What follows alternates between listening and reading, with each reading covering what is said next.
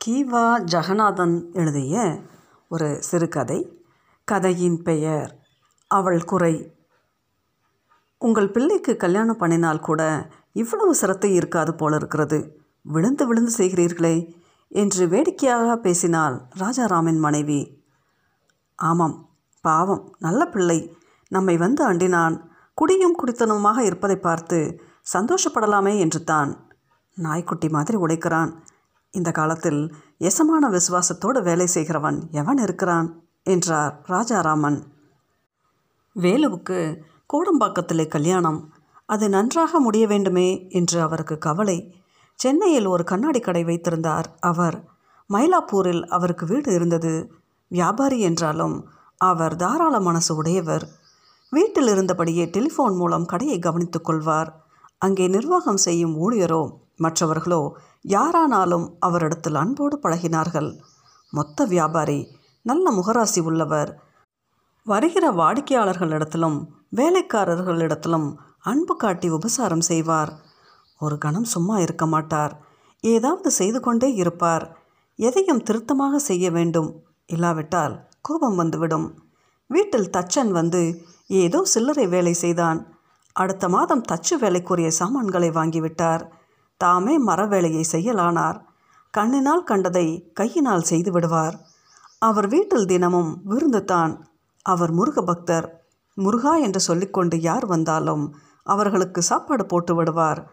அந்த பஜனை இந்த சபை இந்த கோயில் என்று தினந்தோறும் அவரிடம் வந்து நோட்டை நீட்டுகிறவர்களுக்கு இல்லை எண்ணாமல் ஐந்தோ பத்தோ கொடுத்து அனுப்புவார். அவர் வீட்டில் அடைவாக சமையற்காரன் யாரும் நிற்பதில்லை. மற்ற வேலைக்காரர்களிடம் அன்பாக பழகும் அவரிடம் சமையற்காரன் நிலைக்கும் ராசி மாத்திரம் இல்லை. அதற்கு இரண்டு காரணம். ஒன்று அவர் வீட்டுக்கு யார் எப்போது வருவார் என்று தெரியாது. ராத்திரி ஒன்பது மணிக்கு ஒரு சாமியார் வருவார். அவருடன் நாலு அடியார்கள் வருவார்கள். எல்லோரும் சேர்ந்து பனிரெண்டு மணி வரையில் திருப்புகழ் பாடுவார்கள். அதற்கு மேல் அவர்களுக்கு பிரசாதம் கொடுக்க வேண்டும். பிரசாதம் என்றால் சுண்டல் அல்ல புளியோதரை வெண்பொங்கல் சர்க்கரை பொங்கல் ததியோதனம் எல்லாம் வக்கனையாக இருக்க வேண்டும். மற்றொன்று சாப்பாட்டு விஷயத்தில் நொட்டை சொல் சொல்வதற்கு துரை அஞ்ச மாட்டார் இதில் உப்பு இல்லை இதில் காரம் இல்லை. உங்கள் தாத்தா வீட்டு சரக்கோ இன்னும் கொஞ்சம் தாராளமாக நெய் விடக்கூடாது என்று இறைவார். இந்த இரண்டு காரணங்களாலும் சமையற்காரன் சலித்து போய் நாலு மாதமாக இருந்துவிட்டு போய் விடுவான் போனால் என்ன? அவரே சமையல் செய்வார். அவருக்கு தெரியாத தொழிலே இல்லை. எந்த தொழிலும் அவருக்கு அகௌரவமானது அன்று. அவரிடம் வேலு பதினைந்து பிராயத்தில் வந்து சேர்ந்தான். அவன் பேரை கேட்டபோதே அவருக்கு மகிழ்ச்சி உண்டாயிற்று. முருக பக்தர் அல்லவா? முதலில் தோட்ட வேலை செய்தான். அவர் வீடு சின்னதும் அல்ல பெரியதும் அல்ல. சுற்றி பூச்செடிகளும் காய்கறியும் போட்டிருந்தார். வேலு குத்துவான் தண்ணீர் பாய்ச்சுவான். குழந்தைகளை பள்ளிக்கூடத்தில் கொண்டு போய் விடுவான். எந்த சில்லறை வேலையையும் செய்வான். கடையிலிருந்து வரும் கடிதங்களை ஒழுங்குபடுத்தி வைப்பான். மேஜையை துடைத்து சுத்தமாக வைப்பான். நாளடைவில் டெலிஃபோனில் கூப்பிடுகிறவர்களுக்கு பதில் சொல்லவும் கற்றுக்கொண்டான். அவனுக்கு இரண்டு வேளை சாப்பாடு கிடைக்கும். காஃபி தண்ணியும் உண்டு. சம்பளத்தில் பாதி கையில் கிடைக்கும். பாக்கி பாதியை அவன் பேரில் பேங்கில் போட்டிருந்தார் ராஜாராம். அவனுக்கு நன்றாக எழுத படிக்க தெரியும். ஏழாவது வகுப்பு வரையில் வாசித்தவனாம். வீட்டு பிள்ளையைப் போல் இருந்து வந்தான். வேலு எப்போதும் நிழல் போல தொடர்வான். எங்கே போனாலும் ராஜாராமுக்கு அவன் மெய்க்காப்பலனை போல் இருந்தான். ராஜாராம் ஒரு கார் வாங்கினார். வேலுவை கார் ஓட்ட பழகிக்கொள்ள சொன்னார். அவனையே கார் ஓட்டியாக வைத்துக்கொண்டார் இப்போது வேலுவுக்கு வயசு இருபத்தி ஐந்து அவரிடம் வந்து பத்து ஆண்டுகள் ஆகிவிட்டன. காரை நன்றாக ஓட்ட தெரிந்து கொண்டிருக்கிறான். சில்லறை ரிப்பேர்களை கூட செய்வான். வேலு இப்போது பெரிய டிரைவர் ஆகிவிட்டான். ஏதாவது கம்பெனியில் வேலைக்கு போனானானால் இருநூறு ரூபாய் சம்பளம் கிடைக்கும் என்பார் ராஜாராம். அவன் சிரித்து கொள்ளுவான். உனக்கு வேறு வேலை கிடைத்தால் தாராளமாக போகலாம். நான் தடையாக நிற்க மாட்டேன் என்பார். போங்கள் எசமான் என்ற போலி கோபம் காட்டுவான் அவன். அவனுக்கு இப்போது கல்யாணத்துக்கு ஏற்பாடு செய்தார் ராஜாராம். அவன் பேரில் இருந்த பணத்தில் கொஞ்சம் வாங்க சொல்லி தாம் பாக்கி பணத்தை கொடுத்து கல்யாணத்தை பண்ணி வைத்தார்.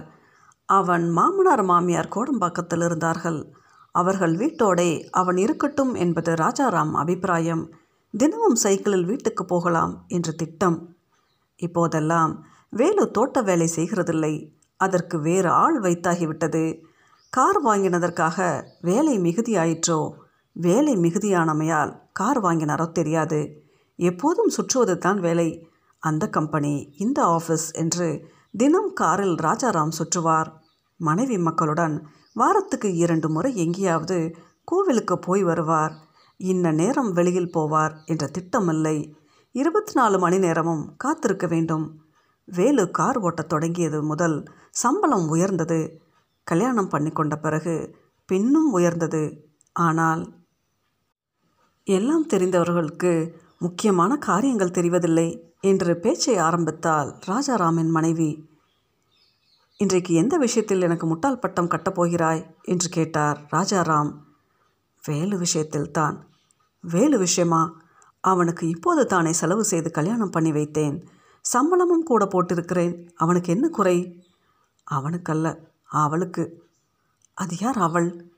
அவனை கட்டிக்கொண்டாளே அந்த பெண்தான். ராஜாராம் தம் மனைவியை கூர்ந்து பார்த்தார்.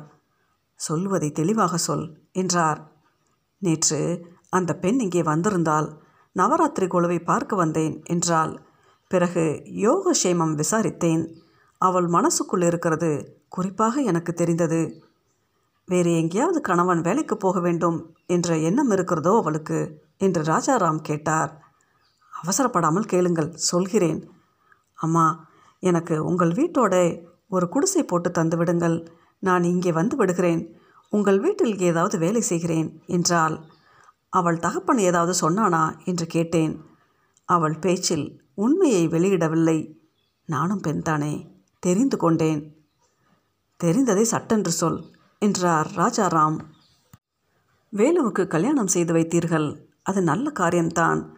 கல்யாணம் பண்ணுவதற்கு முன்னால் அவன் ராத்திரியும் பகலும் இங்கேயே கடந்தான். அப்போதெல்லாம் அப்படி இருந்தது சரிதான். இப்போது அவனுக்கு ஒரு பொண்டாட்டி வந்துவிட்டால் நீங்கள் ஒவ்வொரு நாளும் பனிரெண்டு மணி ஒரு மணி என்று ராத்திரியில் அவனை வீட்டுக்கு அனுப்புகிறீர்கள். ஆறி ஆவலாய் போன சாப்பாட்டை அவனுக்கு போட வேண்டியிருக்கிறதாம். இதை சொல்லிவிட்டு அவள் சிரித்தாள். தொடர்ந்து அவன் சில நாள் இங்கேயே தங்கி விடுகிறான் அங்கே சோறு வீணாகி விடுகிறதாம் என்றாள். இப்போது ராஜாராம் புன்னகை பூத்தார். இரண்டு நாள் சென்றன. ராஜாராம் வேலுவிடம் வேலு நானும் கார் ஓட்ட கற்றுக்கொள்ளப் போகிறேன் என்றார். கற்றுக்கொள்ளுங்கள் லேசமான் உங்களுக்கு எதுதான் வராது என்றான் வேலு. அன்றைக்கு வந்தானே சின்னசாமி அவனை தினமும் ராத்திரி வர சொல்லியிருக்கிறேனே அவன் கற்றுத்தருவான் கொஞ்சம் பழகினால் பகல் நேரத்தில் உன்னிடம் கற்றுக்கொள்கிறேன் ஏன் நானே கற்றுத்தருகிறேனே என்றான் வேலு. பகலெல்லாம் உழைத்துவிட்டு ராத்திரியும் மகாலத்தில் உனக்கு வேலை வைக்கலாமா? மறுநாள் முதல் ராஜாராம் கார் ஓட்ட கற்றுக்கொள்ளலானார். விரைவிலேயே கற்றுக்கொண்டார். இப்போது அவரே நன்றாக விடலானார். வேலுவை அருகில் வைத்துக்கொண்டு காரை அவரே ஓட்டினார். குழந்தைகளை பள்ளிக்கூடத்திற்கு கொண்டு போய் விடுவது அம்மாவை கோயிலுக்கு அழைத்து சென்று வருவது இப்படியான காரியங்களுக்கு வேலு காரை விட்டு கொண்டு போய் வருவான். ராஜாராமுடன் போகும்போதெல்லாம் பெரும்பாலும் காரை அவரே ஓட்டுவார். அதோடு அவர் மற்றொரு காரியமும் செய்தார். சரியாக ஏழு மணி அடித்ததானால் நீ வீட்டுக்கு போ என்று சொல்லிவிடுவார். அதற்குள் என்ன அவசரம்? நான் இருந்துவிட்டு போகிறேன் என்பான். இல்லை எங்கேயாவது போனால் நானே போய் வருகிறேன். எனக்கு தான் நன்றாக ஓட்டத் தெரிந்து விட்டதே என்பார். இப்போதெல்லாம் பகலில் கூட ராஜாராம் வண்டியை தனியே எடுத்துக்கொண்டு சென்றார். வேலு அவர் வீட்டில் ஏதாவது வேலை பார்த்து கொண்டிருப்பான். மாலை ஏழு மணி அடித்தால் வீட்டுக்கு போய்விட வேண்டும் என்று அவனுக்கு கண்டிப்பான உத்தரவு. வேலுவின் மனைவி கருவுற்றிருக்கிறாள் என்ற செய்தி கேட்டு ராஜாராம் மனைவிக்கு அளவற்ற மகிழ்ச்சி. ஜாக்கிரதையாக இருக்க சொல். யாராவது டாக்டரிடம் கொண்டு போய் காட்டு என்பாள். எங்கள் மாமியாரை விட பெரிய டாக்டர் யாரும் இல்லை அம்மா என்பான் அவன். சில நாளாகவே வேலுவுக்கு முகத்தில் பொலிவு இல்லை. உள்ளூர் அவனை ஏதோ வேதனை அரித்து கொண்டிருந்தது. ராத்திரியும் பகலும் ராஜாராமுடன் நிழலைப் போல இருந்த வேலு சில சமயங்களில் தான் அவரோடு சென்றான். மாலை ஏழு அடித்ததும் வீட்டுக்கு போனான்.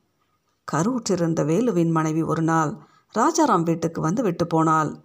அன்று இரவு ராஜாராமிடம் அவர் மனைவி பேசினாள். கொஞ்ச நாளாகவே வேலு உற்சாகம் இல்லாமல் இருக்கிறானே நீங்கள் கவனித்தீர்களா? இன்று என்ன புதிய வழக்கு தொடுக்கப் போகிறாய்? என்று கேட்டார் ராஜாராம்.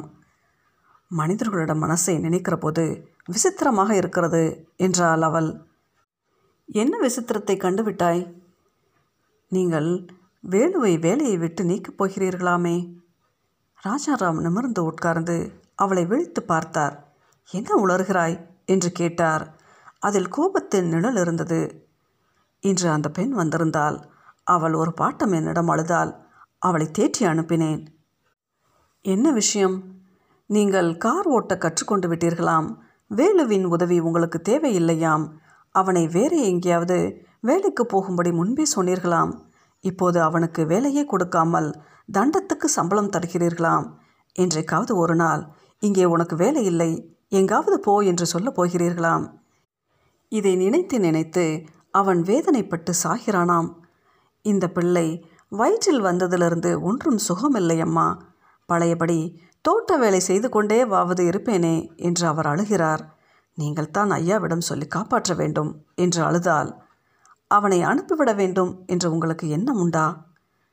நான் அவனுடைய நன்மைக்காகத்தான் கார் ஓட்ட பழகிக்கொண்டேன் ஏழு மணிக்கு வீட்டுக்கு போடா என்று சொன்னேன்.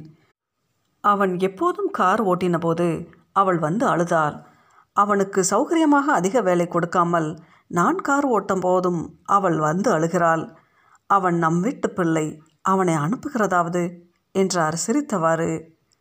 ஒரு வாரம் கழித்து ராஜாராம் வேலுவுக்கு ஒரு புது உத்தரவு போட்டார். பகல் முழுவதும் நீதான் கார் ஓட்ட வேண்டும். எனக்கு அழுத்து விட்டது. வழியிலேயே குறுக்கே போகிற கிழவியையும் எதிரே வருகிற வண்டியையும் முன்னே போகிற லாரியையும் சபித்து கொண்டே கார் ஓட்ட வேண்டியிருக்கிறது. போதும் இந்த வேலை. இனிமேல் கார் உண்டு நீ உண்டு. நீ எங்காவது ஓட்டிக்கொண்டு போனால் நான் வருகிறேன். எசமான் வேலுவுக்கு பேச்சு வரவில்லை. ஆனாலும் எனக்கு பழக்கம் விட்டு போகக்கூடாது பார். ராத்திரி எங்கேயாவது அவசரமாக போக வேணுமானால் நானே ஓட்டிக்கொள்கிறேன் அப்போது மாத்திரம் காரை என்னிடம் கொடுக்க வேண்டும். என்ன உனக்கு சம்மதமா? எசமா அவன் கண்களில் நீர் துளித்தது. அவருக்கு தெரியாமல் துடைத்து கொண்டான். வேலுவின் மனைவிக்கு ஆஸ்பத்திரியில் குழந்தை பிறந்தது. ராஜாராமும் அவர் மனைவியும் போய் பார்த்தார்கள். அம்மா நீங்கள் இட்ட பிச்சை என்று நன்றியுடன் வேலுவின் மனைவி அவளுக்கு குழந்தையை எடுத்து காட்டினாள். என்ன பேர் வைக்கப் போகிறாய்? என்று கேட்டாள் எசமான் மனைவி. அது அவங்க ஐயா பேரை தான் வைக்கணும் என்று சொல்கிறாங்க என்று நாணிக்கொண்டாள் அப்பெண். அந்த பேரை சொல்லி நான் கூப்பிட முடியாதே என்றாள் அம்மா. நாங்கள் மாத்திரம் கூப்பிடுவோமா பள்ளிக்கூடத்து பேர் அது. கூப்பிட வேறு பேர். நாங்கள் முடிவு பண்ணிவிட்டோம். முருகா என்று கூப்பிடுவோம் என்றாள் அந்த பெண். இவ்வளவு நேரம் சும்மா இருந்த ராஜாராம்? பேஷ் என்று குதூகலத்தோடு சொன்னார். அவர் முருக பக்தர் அல்லவா? கீவா ஜெகநாதன் எழுதிய இக்கதையின் பெயர் அவள் குறை.